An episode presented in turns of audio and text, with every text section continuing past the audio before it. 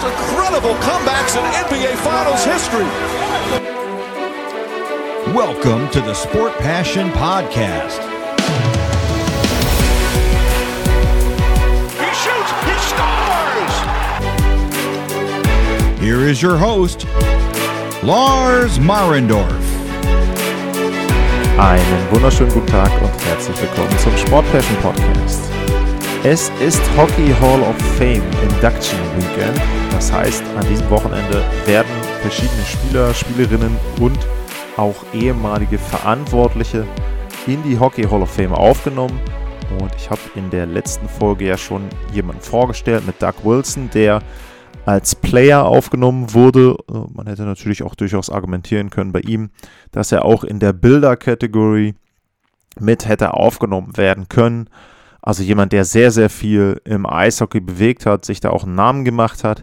Und heute geht es damit weiter. Das ist eine Spezialausgabe und es geht heute um einen sehr, sehr interessanten Spieler. Also wir werden ja nachher noch in die Details gehen in der Karriere. Aber ich finde, das ist ein Spieler, der wirklich einige Facetten hat in seiner Karriere, die ungewöhnlich sind, wo er dann ja selbst bis nach seiner aktiven Zeit noch ein Thema in der NHL war. Die Rede ist von Marian Hossa und der ist derjenige, der an diesem Wochenende auch mit in die Hockey Hall of Fame mit aufgenommen wird und um ihn soll es heute gehen.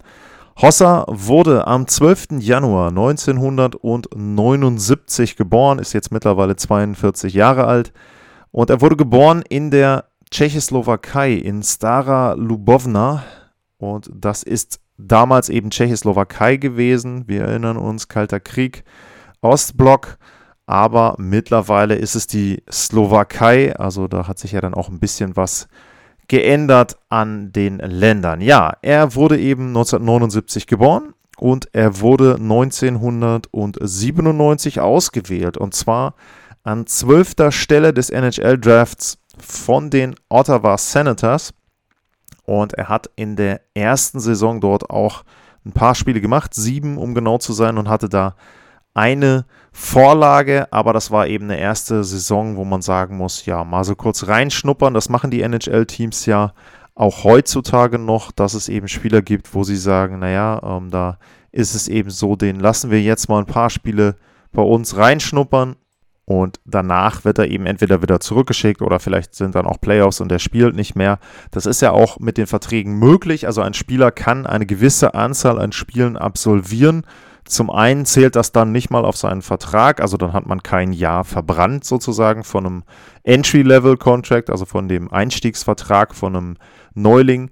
Und er kann auch in der Spielzeit danach noch Rookie of the Year werden. Ähm, das sieht man jetzt zum Beispiel in dieser Spielzeit bei Nedeljovic, der ja für die Carolina Hurricanes letztes Jahr gespielt hat, der aber eben auch jetzt Rookie of the Year werden könnte oder einen Bo Byram bei, den, bei der Colorado Avalanche, der auch letztes Jahr schon reingeschnuppert hat in die reguläre Saison, eben auch in den Playoffs ein bisschen. Und auch der könnte Rookie of the Year werden, obwohl er schon eine Spielzeit hatte. Also das ist eine etwas ungewöhnliche Regelung da bei der NHL.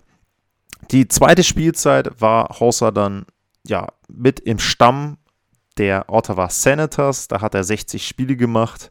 30 Punkte hat er dabei gehabt, jeweils 15 Tore, 15 Vorlagen. Er hatte da allerdings auch eine Verletzungspause von zwei Monaten mit dabei. Also dafür muss man sagen, ist das schon ganz ordentlich. Er ist Zweiter geworden bei der Wahl zur Calder Trophy, also wäre dann in dem Jahr ja, vielleicht mit einer vollen Saison hätte er zumindest in Richtung Rookie of the Year schielen können. Das ist da Chris Drury geworden äh, von der Colorado Avalanche damals. Der hatte 20 Tore, 24 Vorlagen, also 44 Punkte. Ist jetzt nicht wesentlich mehr als die 30. Äh, man muss aber auch sagen, zum Beispiel Milan Haydak, ähm, der hatte auch mehr Punkte. Der hatte sogar 48, also da die Wahl, ja, sehr interessant. Ähm, und Drury haben sich damals das so ein bisschen aufgeteilt. Vielleicht das eben auch der Grund, warum Hoser da eine Chance hatte. Er war, wenn man sich das Ganze anguckt, der Jüngste, der auch bei dieser Wahl mit dabei war. Also Drury und Haydock waren jeweils 22 Jahre alt. Er war in der Spielzeit, wo er dann wirklich bei der Rookie-Wahl mitgemacht hat, erst 20 Jahre alt. Also schon ein guter Einstieg, 60 Spiele, 30 Punkte. Das ist ordentlich für eine erste NHL-Spielzeit. Ja, dann ging es für ihn noch ins äh, All-Rookie-Team hinein. Also wurde nicht nur Zweiter bei der Calder Trophy, sondern wurde auch in dem All-Rookie-Team, also als einer der besten sechs Rookies ausgezeichnet. Drei Stürmer, zwei Verteidiger, ein Torhüter werden da jeweils nominiert. Da war er mit dabei. Und danach muss man sagen, hat sich seine Karriere wirklich gut entwickelt. Die ging ja schon, kann man sagen, sehr gut bergauf. Er hatte eben diese 30 Punkte. Danach folgten dann 56 Punkte, es folgten 75 Punkte, 66 Punkte, 80 Punkte. Also bis zur Spielzeit 2002, 2003 hat er sich wirklich, wirklich gut entwickelt. Ähm, war also schon nah dran, äh, da ein richtiger Superstar auch zu werden. 45 Tore hat er geschossen 2002, 2003. Also es war schon so, dass er da dann eben entsprechend gute Spielzeiten hatte mit den Senators. Und 2-2, 2-3 war dann auch das erste Jahr, wo sie in den Playoffs richtig Erfolg hatten. Sie haben dann das Conference Final da erreicht und dann eben gegen New Jersey dann in der Spielzeit verloren. Aber er hat da wirklich eine sehr, sehr erfolgreiche Zeit gehabt, hatte auch drei Hattricks. Das waren 2-2, 2-3, die meisten zusammen mit äh, Marian Gaborek. Also auch da sehr, sehr gut dann schon gezeigt, dass er auch mal in einem Spiel eben so eine Partie entscheiden kann. Und letzten Endes ja wirklich gute Spielzeit 2002, 2003. Äh, in der folgenden Spielzeit war von den Punkten her noch besser, hat in 81 Spielen 82 Punkte gemacht und hat aber mit Ottawa da eben auch in den Playoffs nicht viel erreichen können. Und dann war es so, dann lief sein Vertrag aus. Also 2004 im Sommer lief der Vertrag aus und es war so, ja, dass man sich nicht so richtig auf einen Vertrag einigen konnte mit den Ottawa Senators. Und dann kam, was in vielen Fällen dann kommt, irgendwann wird man sich umschauen als Team und auf, ja, auf den Markt gucken, okay, was kann ich denn für meinen Spieler bekommen und wo könnte ich den denn hintauschen? Und dann war es so, dass es ja, in Atlanta eine Situation gab mit Danny Heatley, übrigens Atlanta, ne? also es gab ein NHL-Team in Atlanta, wird der ein oder andere vielleicht sich gar nicht mehr so dran erinnern oder jemand, der jetzt erst der Liga seit ein paar Jahren folgt. Äh, es gab ein NHL-Team in Atlanta und wenn man es genau nimmt, existiert dieses Team immer noch. Das sind die jetzigen Winnipeg Jets, äh, aber naja, also ich bin immer ein Freund davon, eigentlich zu sagen, die Jets, die Vorgängerversion davon, ähm, waren eben dann auch die Winnipeg Jets und die spielen jetzt in Arizona. Also diese Atlanta-Jahre, ja, kann man da irgendwie so ein bisschen fast unterschlagen. Auf jeden Fall war es so, in Atlanta gab es eine Situation und zwar eine ja, sehr, sehr traurige Situation letzten Endes. Danny Heatley, der hat dort gespielt, war auch dort im Prinzip seit Beginn seiner Karriere, aber der hatte 2003 einen Autounfall gehabt und da ist sein Freund und Teamkollege Dan Snyder ums Leben gekommen. Hitler wurde damals auch verurteilt zu drei Jahren Bewährung und ja, es war eben dann so, dass Hitler sich nicht mehr wirklich wohlgefühlt hat in Atlanta. Der wollte eigentlich auch so ein bisschen einen Tapetenwechsel. Und dann passte das ganz gut, denn die Thrashers haben gesagt, okay, wir würden Hitler tauschen, aber wir möchten natürlich auch einen Spieler haben, den wir dann etwas länger bei uns wieder haben. Denn Atlanta war da ja auch zu dem Zeitpunkt nicht wirklich eine Destination, wo man gesagt hat, als Free Agent, da geht man hin. Und dann wurde Folgendes gemacht. Hossa hat bei den Ottawa Senators noch einen Vertrag unterschrieben, im Prinzip morgens. Und am Abend ist er getauscht worden, nämlich dann zu den Atlanta Thrashers. Und ja, das war dann ein Tausch Marian Hossa und Greg DeFries gegen Danny Heatley. Und Hossa hat dann da einen Dreijahresvertrag unterschrieben für 18 Millionen, also 6 Millionen pro Jahr und war dann von 2005 an bei den Atlanta Thrashers. Und wenn wir vorher nochmal den kleinen Blick zurück machen auf seine Karriere bei den Ottawa Senators, da hat er insgesamt 467 Spiele gemacht, 390 Punkte. Also wenn man mal überlegt, dass er eben in der Rookie-Spielzeit am Anfang nur 30 in 60 Spielen gemacht hat, dann hat er sich am Ende schon zu einem Spieler entwickelt, die letzten Jahre, wo er dann wirklich eben einen Punkt pro Spiel quasi dort abgeliefert hat. Er hat in den Playoffs ein bisschen weniger gescored. Das waren in den sieben Spielzeiten insgesamt haben die Ottawa Senators sechsmal die Playoffs erreicht. Da hat er 51 Spiele gehabt und 34 Punkte. Also, aber auch da nicht so schlecht. Also sagen wir mal, 0,6 Punkte pro Spiel. Von drei Spielen eben in zwei Spielen dann einen Punkt gemacht. Das ist auch ganz ordentlich. In den Playoffs gehen ja die Zahlen in den allermeisten Fällen dann auch ein bisschen runter, was die Punkteausbeute betrifft. Ja, er kam also nach Atlanta 2005 und die Thrashers waren eben ein Team, Expansion-Team gewesen, ein paar Jahre vorher. Und da ging es eben darum, dass sie auch mal die Playoffs erreichen wollten und dass sie auch in den Playoffs erfolgreich sein wollten. Und ich nehme es mal vorneweg, ähm, er hat drei Jahre in Atlanta gespielt und sie haben ein einziges Mal die Playoffs erreicht. Das war gegen die New York Rangers und gegen die New York Rangers haben sie 0 zu 4 verloren. Das heißt also, die einzige Playoff-Serie in der Geschichte der Atlanta Thrashers war ein Sweep, eine Niederlage in einem Sweep. Und das war eben dann auch mit Marian Hoser zusammen. Und da muss man natürlich schon sagen, dass das sehr, sehr enttäuschend war, dass sie eben dann 2-6, 2-7 dort verloren haben. Wenn wir mal ein bisschen gucken, wer da alles in dem Kader war, das war gar kein so schlechter Kader, wenn man jetzt eben mal guckt, ähm, sind schon ein paar Namen, die einem bekannt vorkommen. Hoser war Topscorer, also er hat sich selber sehr, sehr gut weiterentwickelt. Ne? Ich hatte ja erwähnt, 82 Spiele in 81 Punkten, das war die letzte komplette Spielzeit in Ottawa. Nächste Spielzeit in Atlanta, da waren es 92 Punkte. Und die Spielzeit drauf, das war die Spielzeit ähm, dann 2006, 2007, wo sie da wirklich die Playoffs erreicht haben, da hat er 100 Punkte aufgelegt in 82 Spielen, 43 Tore, also wirklich eine gute, gute Spielzeit. Auch wenn man eben bedenkt, äh, was er dann für eine Entwicklung da auch genommen hat. Und in dem Kader, da waren Spieler wie ein Vyacheslav Kozlov, äh, Ilya Kovalchuk war mit dabei, hat auch 42 Tore gemacht. Also Kovalchuk und Hosa zusammen 43 und 42 Tore. Sehr, sehr gutes Stürmerduo da. Scott Mellenby war mit dabei, Bobby Holik sagt einem noch was, Greg DeFries, Steve Rutchin. Ähm, Steve McCarthy wäre vielleicht noch jemand. Keith Kitschak hat da sogar auch noch ein paar Spiele gemacht.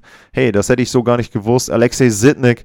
Also es war jetzt kein Kader, wo man gesagt hat, okay, ja, äh, kompletter Ausfall, aber wie gesagt, mehr als das Erreichen der Playoffs und dann 0 zu 4 gegen die Rangers rauszufliegen, war da nicht drin. Und das ist so ein bisschen, ja, wenn man die Karriere von Hossa einteilen würde, das war so, sage ich jetzt mal, das erste Drittel von ihm. Also bei Ottawa gespielt, bei Ottawa in die NHL gekommen, sich dann etabliert als wirklich sehr guter Spieler. In Atlanta dann weiter so gespielt. Um, ähm, hat drei Jahre in Atlanta gespielt. Ich hatte vorher gesagt, bei Ottawa war er zum Schluss ein Spieler, der ungefähr einen Punkt pro Spiel gemacht hat, die letzten Spielzeiten. In Atlanta war es so, er hat drei Jahre dort gespielt. 222 Spiele, 108 Tore und insgesamt 248 Punkte, also deutlich mehr als ein Punkt pro Spiel. Und das war schon sehr, sehr gut, was er da gezeigt hat, aber eben auch so ein bisschen den Ruf dann auch gehabt. In Ottawa nur einmal das Conference-Finale erreicht, bei den Thrashers eben dieser eine Assist in gerade mal vier Spielen dann dort gegen die Rangers. Also er hatte so ein bisschen den Ruf, dass er in den Playoffs jemand ist, der da vielleicht ein bisschen untertaucht, der da eben seine Tore dann nicht schießen kann. Und ja, ich nehme es mal vorne weg. Die nächsten Jahre hat er viel Playoffs gespielt, aber auf eine sehr, sehr ungewöhnliche Weise bei verschiedensten Teams. Und damit machen wir einen kurzen Break und dann kommen wir zurück ja, mit dem zweiten Teil zu Marian Hoser.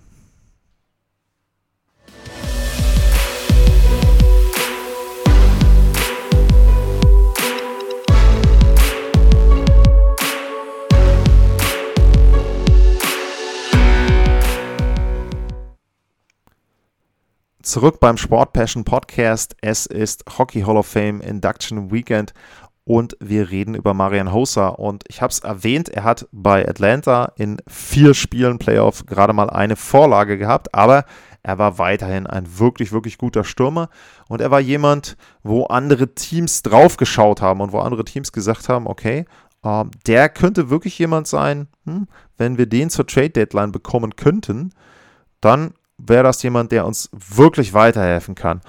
Und es war so ein Team, das in der Spielzeit 2007, 2008 den nächsten Schritt machen wollte, nämlich in Richtung Titel. Das waren die Pittsburgh Penguins. Die hatten Sidney Crosby, die hatten Evgeny Malkin.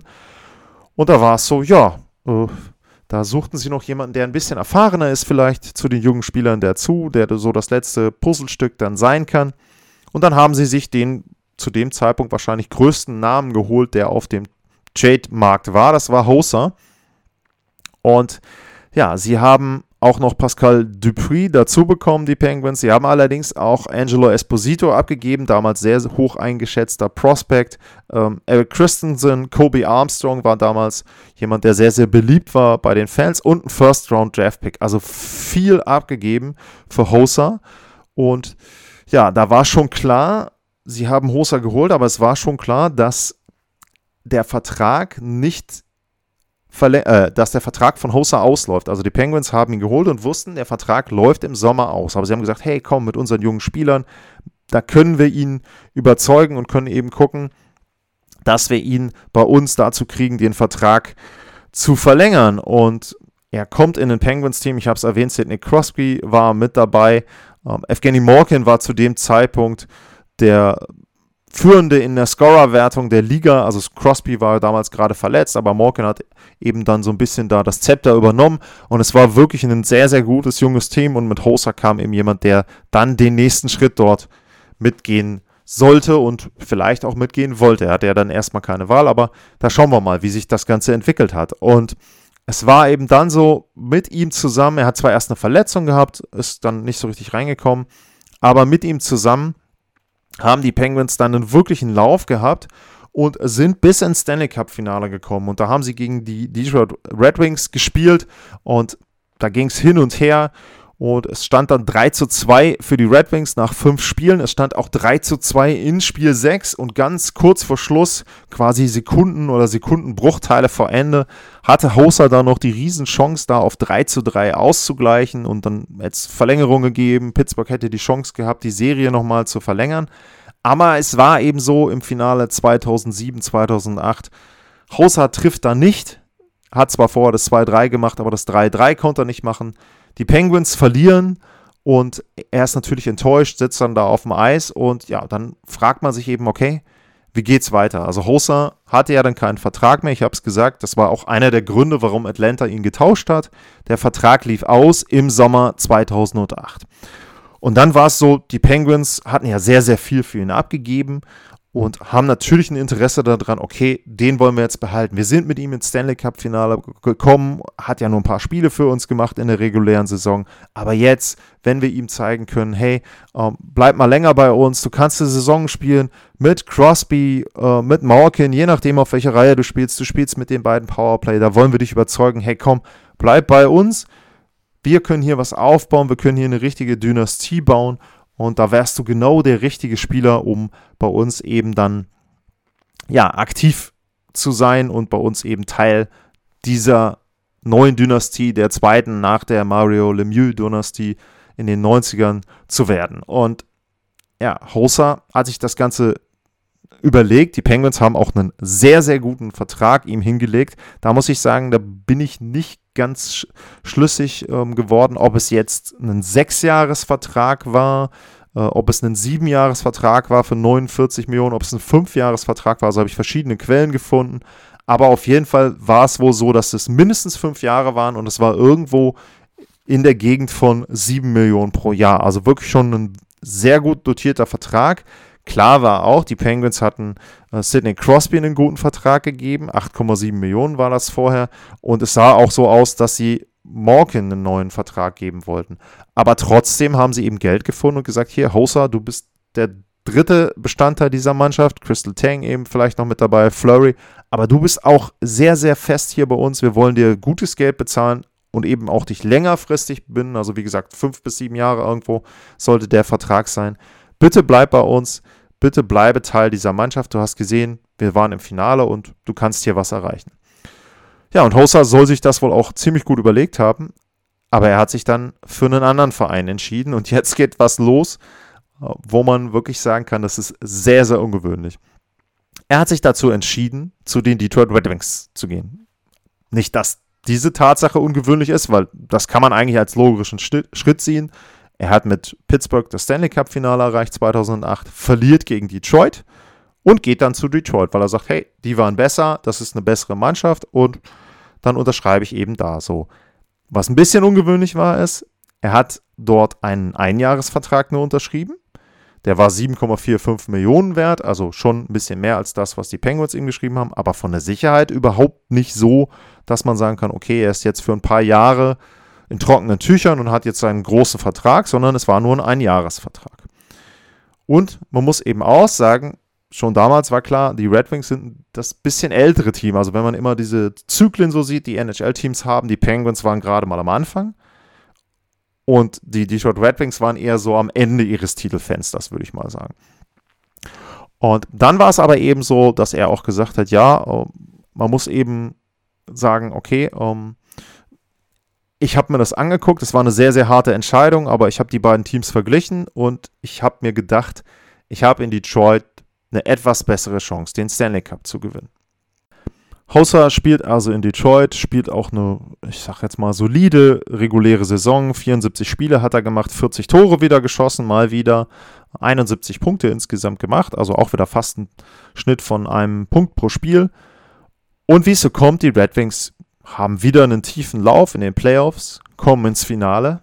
Tja, und wer ist der Finalgegner? Der Finalgegner sind gibt es dann dieses Wort, was im Sport oft zitiert wird, ist es ausgerechnet sein ehemaliger Verein, die Pittsburgh Penguins, gegen den sie im Finale stehen. Also das Rematch zwischen den Pittsburgh Penguins und den Detroit Red Wings. Und tja, für Marion Hauser läuft es nicht gut. Es läuft in den Playoffs nicht gut. Da hat er in 23 Spielen nur 15 Punkte gemacht. Das ist den Ansprüchen vielleicht zu wenig. Es sind nur sechs Tore, die er in 23 Spielen insgesamt macht. Und am Ende ist es so, dass die Detroit Red Wings verlieren. Das heißt also, er ist zwei Jahre hintereinander im Stanley Cup-Finale. Beide Male sind die identischen Teams drin, aber er ist beide Male auf der Verliererseite, nämlich erst bei den Penguins, die in sechs Spielen verlieren, dann bei den Red Wings, die in sieben Spielen verlieren. Und Hossa hat zwei Jahre hintereinander das Stanley Cup-Finale verloren. Und jetzt kann man natürlich da auch immer sagen, ähm, gab es denn auch Stimmen, da wurde gefragt, bei Pittsburgh, wie, wie das denn so ist, ob das denn so jetzt so ein bisschen Genugtuung ist, auch bei den anderen Spielern und Rache und so weiter und so fort. Da muss man sagen, wenn man jetzt auf die Perspektive der Penguins schaut, äh, vielleicht wären die niemals Meister geworden, wenn sie Marion Hoser gehabt haben, weil man muss eben sagen, die Penguins hatten eine sehr, sehr ungewöhnliche Spielzeit. Sie haben schlecht begonnen. Sie haben den Coach gefeuert in der Spielzeit 2-8-2-9 und sind dann richtig heiß gelaufen. Haben sich dann zur Trade Deadline zum Beispiel einen Bill Guerin geholt, einen Chris Kunitz, die dann sehr, sehr wichtig waren für den Gewinn des Stanley Cups. Und wer weiß, wenn Hoser da ist und es läuft von Anfang an besser, sie haben noch einen besseren Spieler mit dabei, dann wären vielleicht diese ganzen kleinen Mechanismen, die da in Gang gesetzt wurden während der Saison, gar nicht in Gang gesetzt worden und die Pittsburgh Penguins hätten das Stanley Cup Finale nicht erreicht und dann vielleicht auch nicht gewonnen. Also man kann immer sagen, klar, wenn Hoser da geblieben wäre, sie hätten auch den Stanley Cup gewonnen. Weiß man nicht, weil die Saison 2008-2009 war sehr, sehr ungewöhnlich, was da in Pittsburgh passiert ist. Also dementsprechend, ja, da der kurze Seitenblick zu den Penguins. Aber natürlich für Hoser, ja, unglaublich bitter. Du wechselst vom Vizemeister zum Meister und dann tauschen die beiden genau die Rollen und du bist wieder bei der unterlegenen Mannschaft. So, und dann fragt man sich natürlich, okay, was passiert jetzt? Und Hossa hatte dann wieder die Wahl, irgendwohin frei zu gehen und konnte sich wieder sein Team aussuchen, denn er war ja wieder Free Agent. Und dann war es so, dann hat er sich ein Team rausgesucht, was vom Zyklus her, ich habe ja eben so ein bisschen über den Zyklus von Teams gesprochen, was vom Zyklus her an einem ähnlichen Punkt war wie vielleicht die Pittsburgh Penguins. Die hatten den Stanley Cup gewonnen, aber es gab eine weitere Mannschaft, die hatte wirklich gute, gute junge Spieler mit dabei. Das waren die Chicago Blackhawks. Und auch da muss man sagen, auch da wieder eine kleine Side Note. Die Blackhawks sind in der Saison 2008, 2009 bis ins Conference-Finale gekommen im Westen und haben da gegen die Detroit Red Wings verloren. Das heißt also, Hosas Geschichte war, er spielt mit Pittsburgh gegen Detroit verliert mit Pittsburgh und geht dann eben zu den Red Wings, verliert dann mit den Red Wings gegen Pittsburgh und wechselt dann zu einer Mannschaft, die die Red Wings geschlagen haben. Also alles sehr, sehr ungewöhnlich. Und ja, da war es dann eben so, er hat auch einen ungewöhnlichen Vertrag unterschrieben, Vertrag, der heutzutage so auch gar nicht mehr möglich wäre. Das war die Zeit dieser ganz langen Verträge, die dort in der NHL unterschrieben wurden. Und er hat einen Vertrag unterschrieben am 1. Juli 2009 über zwölf Jahre und 63,3 Millionen. Das sind dann 5,25 pro Jahr gewesen. Also einen sehr, sehr langfristigen Vertrag. 30 Jahre war er da alt. Also es war schon sowas, wo man gesagt hat, naja, ob er den jetzt so erfüllt, ob das wirklich so ein Vertrag ist. Aber gut, ähm, den hat er unterschrieben und dementsprechend war er dann bei den Chicago Blackhawks. Ich habe es erwähnt, die waren ein gutes, junges Team, aber denen fehlte vielleicht auch noch so ein bisschen Erfahrung. Ja, und die Erfahrung, die hat er dann mitgebracht, denn er war nun natürlich jemand, der wusste, wie man ins Stanley Cup Finale kommt. Was er nur noch nicht so richtig wusste, ist, wie man den Stanley Cup gewinnt. Und das war dann etwas, was er sich dann auch nochmal wieder anhören durfte. Zum Beispiel in Spiel 5 der Finalserie 2010. Er hat es nämlich dann tatsächlich geschafft, mit den Chicago Blackhawks zusammen im dritten Jahr hintereinander das Stanley Cup Finale zu erreichen. Also drei Jahre hintereinander, 2-8, 2-9, 2-10 im Finale, drei verschiedene Teams.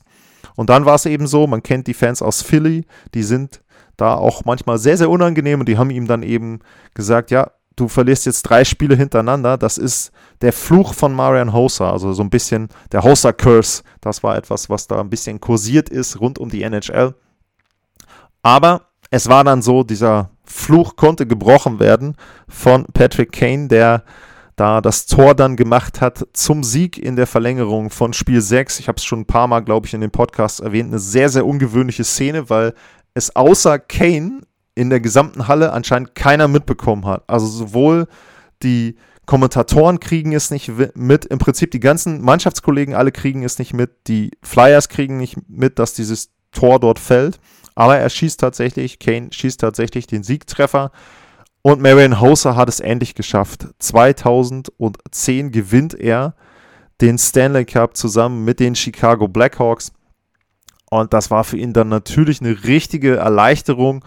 Ähm, er hatte auch eine Playoff-Serie, die war übrigens ganz ähnlich derer, die er auch mit den Detroit Red Wings hatte. Also es war gar nicht so, dass er dann da mega überragend war. Ich hatte es ja eben erwähnt, wenn ich nochmal kurz zurückgehe äh, zu der Playoff-Serie, die er mit den Red Wings hatte. Da waren es 23 Spiele, 15 Punkte. Bei den Chicago Blackhawks waren es dann 22 Spiele und 15 Punkte. Er hat sogar nur drei Tore gemacht, also nochmal weniger als in der Spielzeit vorher. Aber der Unterschied war, bei den Blackhawks hatte er auch eine andere Rolle.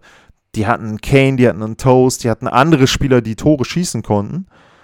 Und er war eher so derjenige, der eben dann auch ein bisschen sich zu einem Zwei-Wege-Spieler entwickelt hat, der dann eben auch defensiv sehr, sehr viel gemacht hat, der ein super Vorbild war für die Spieler von Joel Quenwell damals, dem Head Coach, der eben gezeigt hat mit seiner Arbeitsweise, mit der Arbeitseinstellung vor allem auch Überall auf dem Eis hat er viel gearbeitet, er ist mit nach hinten gegangen, hat hinten Chancen verhindert, hat dann vorne eben auch für die anderen mitgearbeitet, hat gar nicht für seine Zahlen sich interessiert groß, sondern ihm ging es darum, den Erfolg des Teams, denn natürlich klar, wenn du zweimal hintereinander verlierst, wenn du zweimal so eine Finalserie verlierst, dann ist es so, dann bist du super motiviert, da alles zu tun, um dann irgendwann als Sieger dazustehen. Und das gelangt dann Hosa 2010, also nochmal sehr, sehr ungewöhnlich, drei Jahre hintereinander Finale, drei verschiedene Teams, aber dann endlich im dritten Anlauf den Stanley Cup gewonnen. Und im Grunde war es dann so, es ging für ihn sehr, sehr erfolgreich weiter. Die P Chicago Blackhawks waren dann, ja, ich würde sagen, so die Dynastie der ersten Hälfte der 10er Jahre. Sie haben dann 2010 den Stanley Cup gewonnen, hatte ich erwähnt. 2013 haben sie ihn nochmal gewonnen und eben 2015. Und auch da, wenn man auf die Jahre guckt, wieder sieht man bei Hosa sehr, sehr gute Zahlen eigentlich dann. 22 Spiele, 16 Punkte waren es 2013. Da hat er sogar sieben Tore gemacht. Ähm, da also ein paar Tore mehr. Und dann 2015 hat er auch nochmal in 23 Spielen 17 Punkte gehabt insgesamt, da dann 13 Vorlagen, also auch wieder uneigennützig gespielt. Und wie gesagt, sehr, sehr erfolgreiche Zeit für ihn bei den Chicago Blackhawks. Insgesamt macht er über 500 Spiele für die Blackhawks, 415 Punkte, also diese ja, ein Punkt pro Spiel-Ära, die ist dann bei ihm vorbei. Aber wie gesagt, das war auch gar nicht wichtig. Er macht 107 Playoff-Spiele für die äh, Chicago Blackhawks und er hat da 73 Punkte gesammelt in den acht Jahren, also jedes Jahr auch dort die Playoffs erreicht. Sehr, sehr erfolgreiche Zeit, dreimal den Stanley Cup gewonnen. Und ja, man könnte dann sagen, okay, jetzt wahrscheinlich wird er dann seine Karriere ausgleiten lassen. 2017 ist er 38 Jahre alt und dann denkt man, okay, ja, jetzt die letzten drei Jahre vom Vertrag oder vier Jahre sind es dann vom Vertrag, die erfüllt er noch und wird dann eben in Chicago seinen Rücktritt erklären und dort ja, dann die NHL-Karriere beenden. Aber dann kommt etwas, was für die Blackhawks überraschend ist, was auch für die Liga überraschend ist, denn 2017 im Sommer erklärt er Marian Hossa, dass er nicht mehr spielen kann, zumindest eine Spielzeit aussetzen wird. Und zwar hat er wohl Hautprobleme. Und diese Hautprobleme, die werden verursacht durch seine Ausrüstung. Das heißt, durch die Ausrüstung, die er täglich tragen muss, die Eishockey-Ausrüstung. Und er soll das wohl vorher alles so ein bisschen in den Griff bekommen haben mit Medikamenten.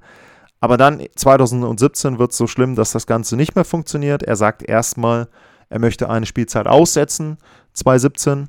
Macht das dann auch, die Spielzeit 2017, 2018 verpasst er komplett. Aber dann ist es tatsächlich so, er sagt dann im Sommer 2018, okay, ähm, ich kann nicht mehr, das geht nicht mehr. Sicherlich ist es auch so, dass er dann sagt, okay, ähm, ich brauche es auch nicht mehr. Ich habe erfolgreiche Zeiten gehabt. Ich habe den Stanley Cup gewonnen dreimal und ja, da brauche ich nicht mehr mir dann das mit dann 39, 38, 39 Jahren antun und hier mit meinen Problemen nochmal versuchen, dort Eishockey zu spielen. Er beendet also seine Karriere und ja, da könnte man denken, okay, erklärt hat seinen Rücktritt, damit ist es vorbei. Das ist aber noch nicht ganz der Fall, denn er hat noch einen Vertrag gehabt und dieser Zwölfjahresvertrag, der läuft noch und der läuft vor allem auch noch auf der Payroll, also unterm Salary Cap der Chicago Blackhawks. Und die Blackhawks tauschen dann tatsächlich Marion Hosa noch einmal, obwohl der schon erklärt hat, dass er seine Karriere beenden will. Und zwar tauschen sie ihn im Juli 2018 zu den Arizona Coyotes.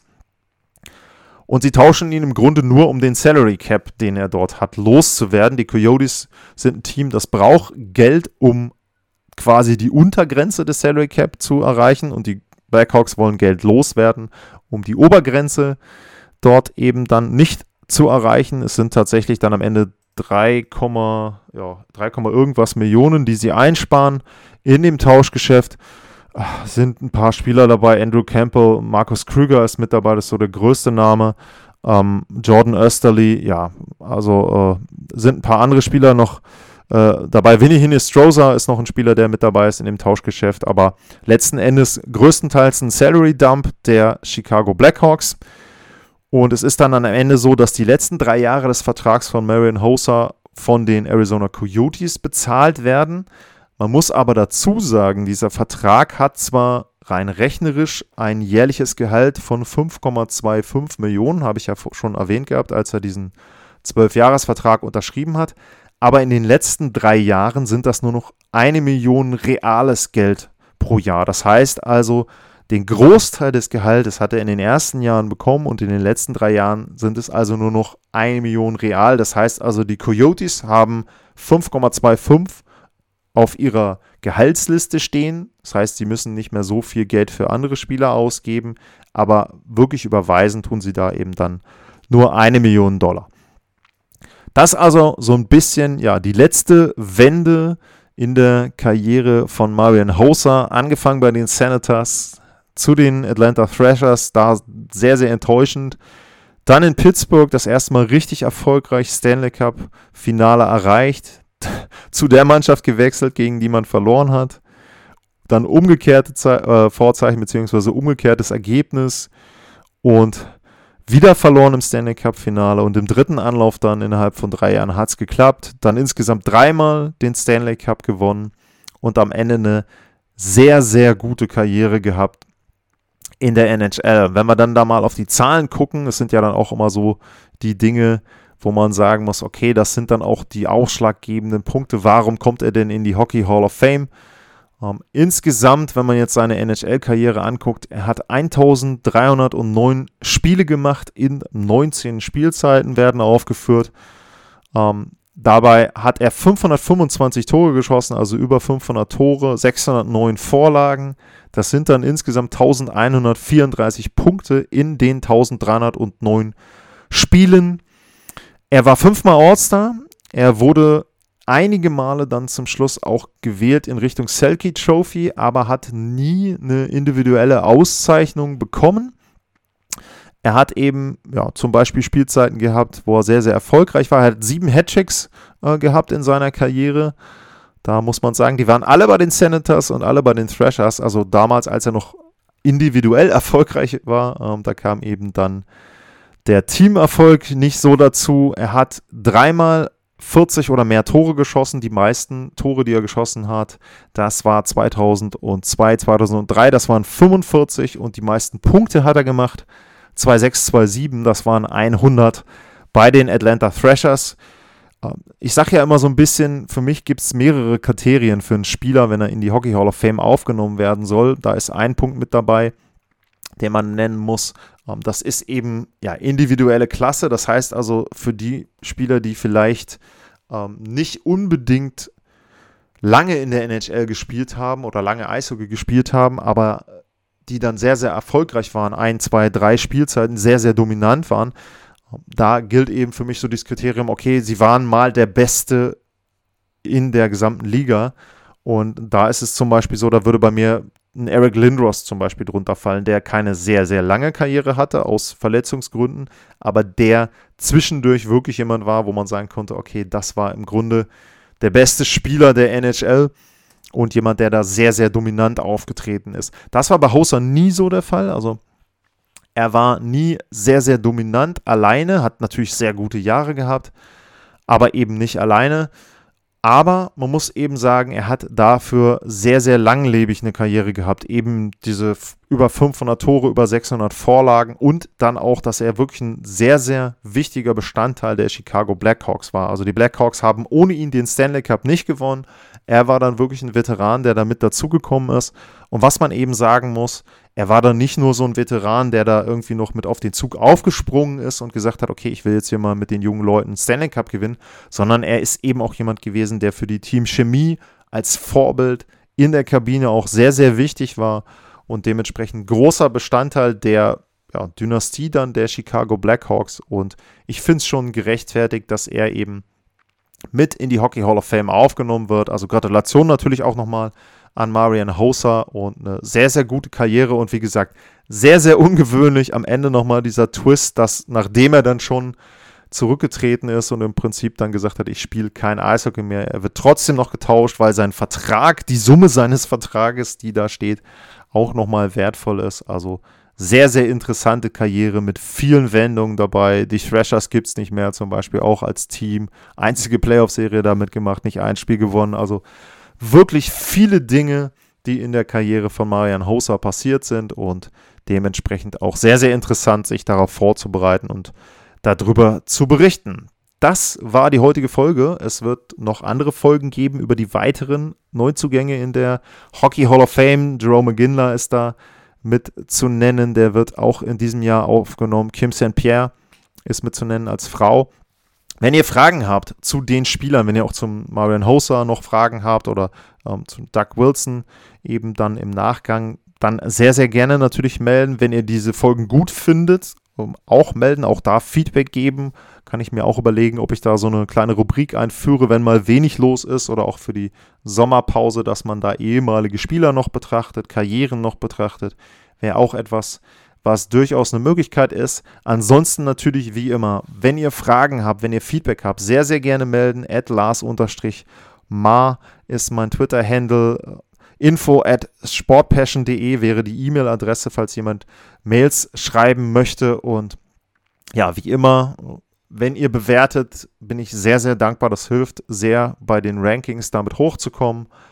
Und da freue ich mich natürlich sowieso persönlich auch drüber. Ansonsten wünsche ich euch noch ein schönes Restwochenende und dann vielen Dank fürs Zuhören und vor allem bleibt gesund und wir hören uns in der nächsten Woche wieder. Bis dahin, ciao.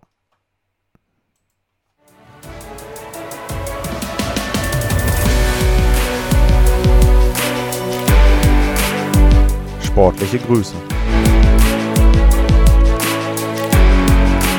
Das war's, euer Lars.